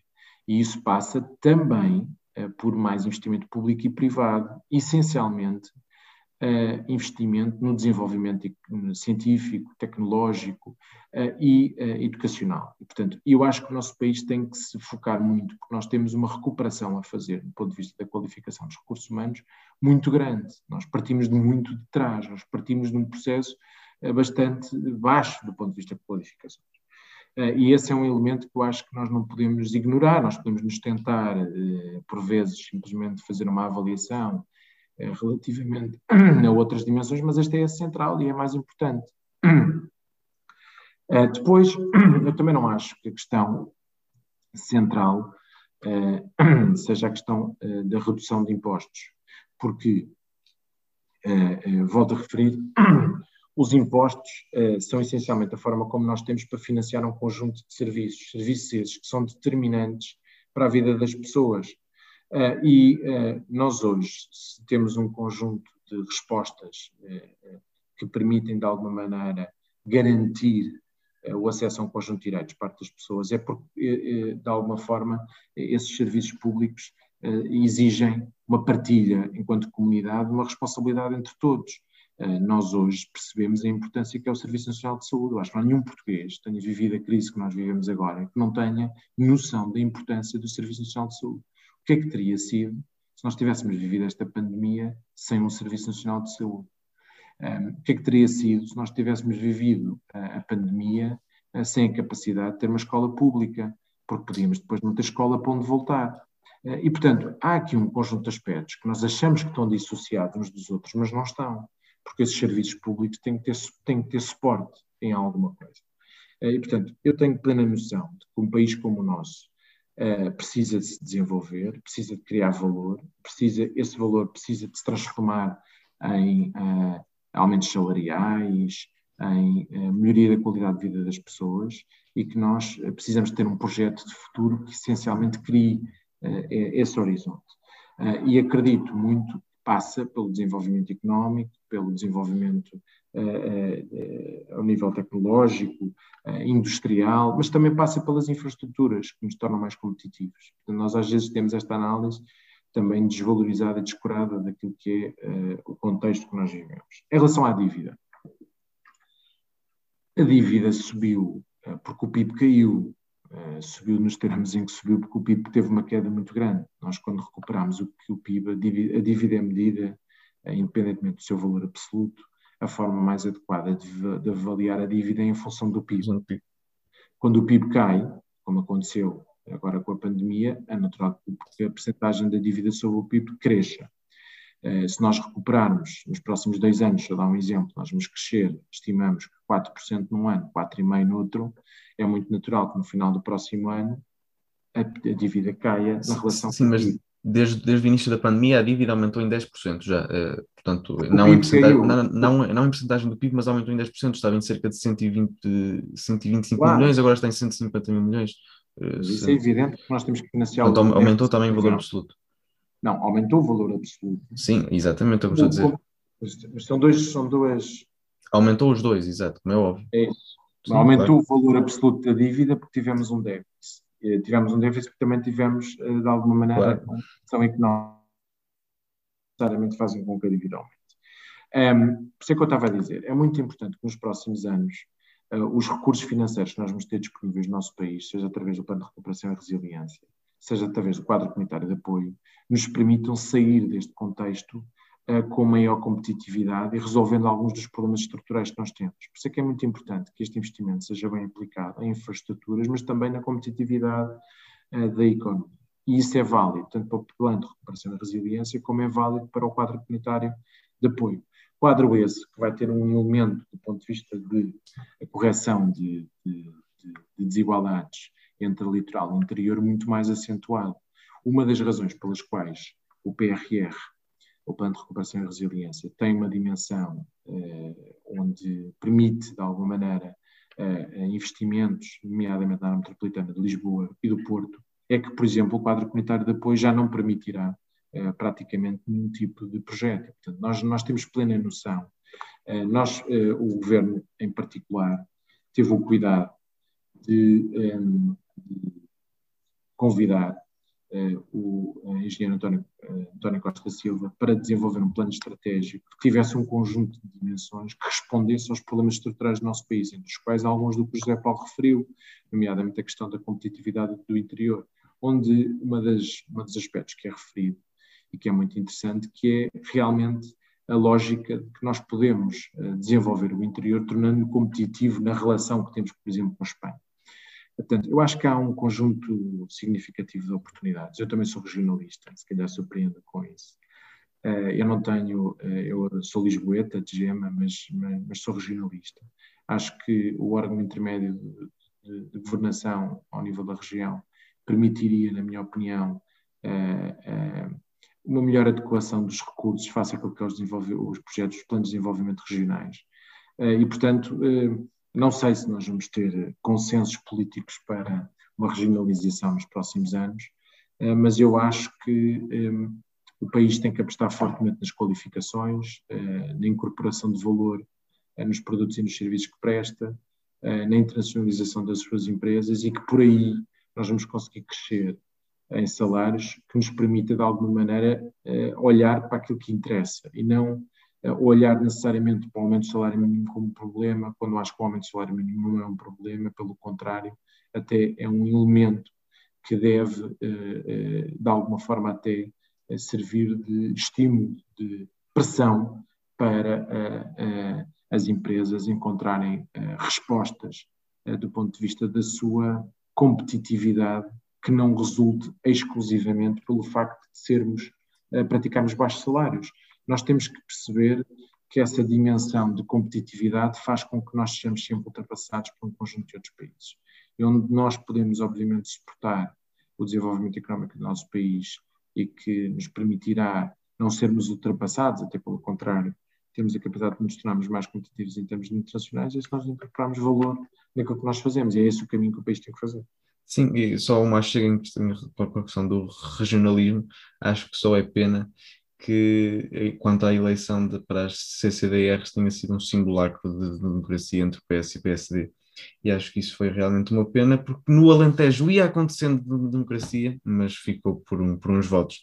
mas mais uma vez, o, o, G, pronto, já, eu já não tenho, já, já não tenho, o G Paulo tem a idade que tem e tem, infelizmente, o sentido crítico é, e, é, e que tem que ter, mas eu não sou tão dramático, porque eu acho isto o início de um processo. Eu não vejo isto como o fim. Uh, acho que a existência de, de CCDRs Sim, que seja, são eleitas são eleitas por autarcas implica uh, uma evolução muito significativa, que é, uh, desde logo, as, as presenças das CDRs, as direções das CDRs têm noção que têm que envolver as autarquias no desenvolvimento do, das suas regiões. Eu era favorável a um, a, um, a um, processo de regionalização com eleições, com parlamentos regionais e numa lógica, obviamente, de, de, de, daquilo que era a construção de alternativas políticas dentro dos territórios e pudessem ser disputadas umas com as outras, com o objetivo de desenvolver as suas regiões. Muito mais favorável a isso. E espero que um dia seja possível. Eu estou Vamos absolutamente ver. convencido que no dia que isso for possível, que o país como um todo seria, será beneficiado. Vamos ver se isso, se isso vai ser ou não, ou não possível, mas avançando para a última questão, e não falei sobre a questão da educação e da, e da competitividade, porque é, é sempre que deixo para a última, para a última questão. Uh, em Portugal raramente se fala sobre a produtividade, uh, mas recentemente saíram, e provavelmente praticamente todos os nossos ouvintes poderão ter visto estes dados do, do Instituto Mais Liberdade, que uh, nos últimos anos Portugal teve uma queda abrupta quanto à média europeia uh, ao nível da, da, da, produtividade. Isto está naturalmente relacionado com os nossos baixos índices de, de qualificações. Somos o país da Europa menos qualificado e, portanto, isto tem um peso tremendo na, naquilo que é a competitividade da nossa economia, como, como, disse, uh, como disse há pouco. Um, e a questão da pandemia e das escolas, e fomos o terceiro país da Europa com o segundo país da Europa com as escolas mais tempo fechadas, e portanto isso também tem impacto, e temos uma geração, por exemplo, mais nos, nos mais jovens, que aprender por computador, ou quer dizer, tiveram aulas por computador, não quer dizer que tenham aprendido alguma coisa, porque estar a aprender as letras, estar a aprender a ler, é bastante difícil enfrentar um computador, como, como todos nós certamente percebemos. E, e a resolução para os problemas da educação não é tirar dinheiro para cima, porque isso não resulta, é preciso aplicá-lo cirurgicamente num conjunto de, de pontos que são, que são importantes. E a educação em Portugal, para além deste, destes temas, a educação em Portugal, e para avançar para a última questão, o elevador social por excelência. Portugal, em Portugal são necessárias em média cinco gerações para uma família de rendimentos baixos atingir os rendimentos médios. E, portanto, isto é sintomático de que algo está mal, de que há um status quo e há uma elite que se vão mantendo ao longo dos anos. E isso, por exemplo, vê-se no, no, conjunto de, de apelidos no, de, de, de, governos. Um, acha que é possível termos uma democracia sã e saudável com um elevador social variado? Mais uma vez, é uma avaliação muito negativista, muito pessimista, suportada por esses, por, portanto, algum conjunto de teses que tentam ser dominantes, mas que não conseguem ser. Uh, dizendo uh, relativamente a isso, dizer o seguinte: um, nós temos tido um progresso muito grande ao nível da qualificação. Nós hoje temos, crescido no número de, pessoas, número de jovens que, têm, eh, que estão a frequentar um ensino superior eh, quando comparado com os outros países. E, portanto, não é olhando para as novas gerações que nós nos diferenciamos de forma tão significativa dos outros países relativamente às qualificações. Eu acho que é mais olhando para a atual população ativa, para as gerações mais velhas que nós verificamos essa diferença. Uh, e isso, uh, obviamente, implica necessariamente uh, tempo e a capacidade e qualificando a população ativa do nosso país. Eu acho que nós temos evoluído muito ao nível de, de, do ensino do ensino básico, do ensino secundário, do ensino superior. Acho que há um trabalho que tem que continuar a ser feito a este nível, tendo conta, volto a dizer, voltando àquela questão hoje em dia é fundamental uh, eh, um, ehm, para a, a, competitividade, a produtividade, o desenvolvimento económico, o desenvolvimento tecnológico, um conjunto de áreas específicas. Nós temos que ter resposta e temos que ter, uh, uh, de alguma maneira, oferta e capacidade de retenção. mas eu diria que, quando nós olhamos para, para as qualificações dos jovens uh, do nosso país, nós vemos uma evolução grande do ponto de vista da percentagem de jovens que frequentam o ensino superior até uma determinada idade. E, olhamos para os outros países e vemos que nós estamos a conseguir esse nível de respostas. Depois eu acho que nós temos instituições uh, com qualidade. Aquilo que, volta, voltamos ao mesmo, aquilo que nós precisamos mesmo é de ter uh, desenvolvimento económico tenha capacidade para reter talento no nosso país. Pronto, é, é, por aqui que eu acho que nós conseguiremos um, ehm, também eh, eh, que, um, ehm, de alguma forma, as qualificações resultem em eh, valor acrescentado, resultem em economia, em emprego e que dessa forma o país evolua e as pessoas também, portanto, e melhorem a sua qualidade de vida. Agora, noto que, ehm, quer dizer, há uma tentativa muitas vezes de fazer, porque esta lógica é muito uma lógica eu, eu, não consigo entender muito bem qual é que é a expectativa que existe do ponto de vista sequer de alternativa. Esta ideia de que o, o, o, o elevador social está variado. Não consigo perceber muito bem em que é que isso se fundamenta quando nós olhamos para aquilo que é o prémio salarial das pessoas que estão eh, no mercado de trabalho e continuamos a ver uma diferença brutal entre o prémio salarial de quem é qualificado, com qualificações superiores e quem não é.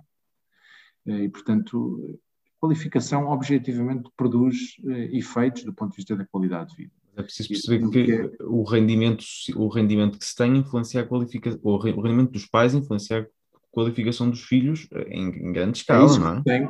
Pronto, mas é isso que eu estava a dizer há pouco, que nós temos sentido uma evolução muito significativa nos últimos anos. É? Quando nós conseguimos atingir percentagens muito elevadas de jovens a frequentar o ensino superior, significa que nós estamos a conseguir eh, combater e rebater, digamos assim, essas diferenças e a importância que tem o rendimento dos pais na qualificação dos filhos.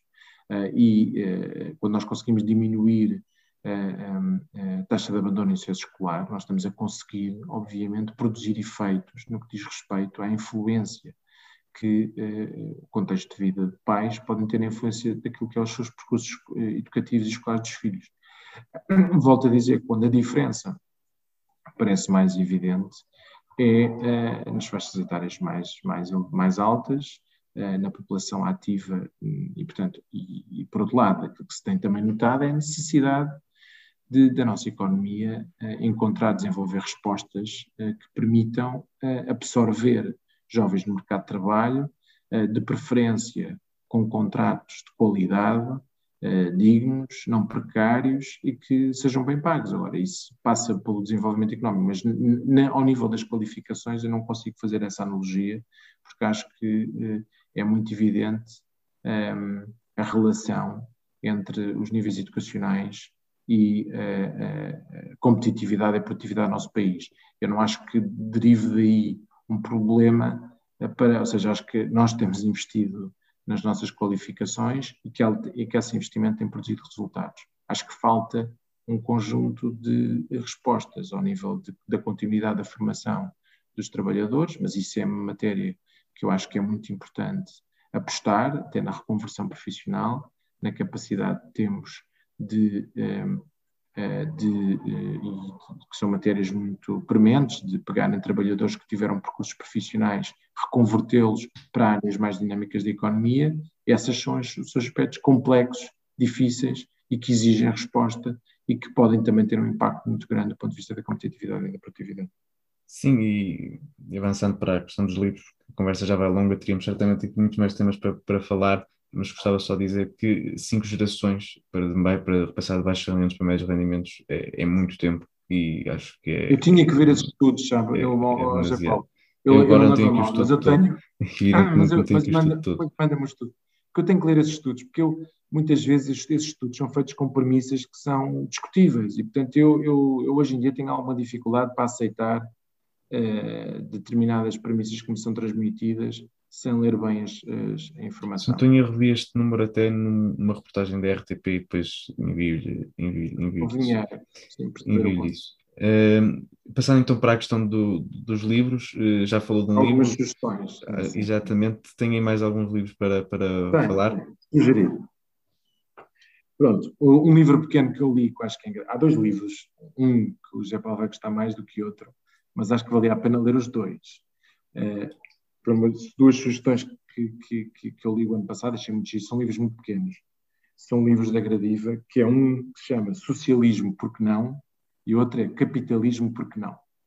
Uh, o Socialismo, porque não? É, é, do, é de um autor que se chama J. Cohen e o Capitalismo, porque não? do Jason uh, Brennan. Brennan. E são livros, um é resposta ao outro. Uh, são livros muito engraçados que falam sobre conceitos essenciais do, nosso, de, do que é ser uh, socialista, porquê ser socialista, a importância de encontrar uma resposta, pegando em exemplos muito corriqueiros às vezes, e que são muito giros de ler, muito rápidos de ler, e que se leem no seu conjunto. com sentido crítico, quer de um lado, quer do outro. Portanto, não, não vale a pena se o José Paulo gostar mais de, de da leitura do socialismo, porque não, não se limite só porque vai, tendenciar, vai, vai com uma leitura tendenciosa para o livro. Uh, depois, outra, outra que eu já tinha dado, que era a questão do Rui Tavares, que acho que é muito, muito giro. Depois, de, do ponto de vista do ponto de vista de, de romances. Eu, eu, tenho há alguns livros que eu, achei giro ler, eh, que eu, que eu gostei muito de ler e que, que são interessantes ler no atual contexto.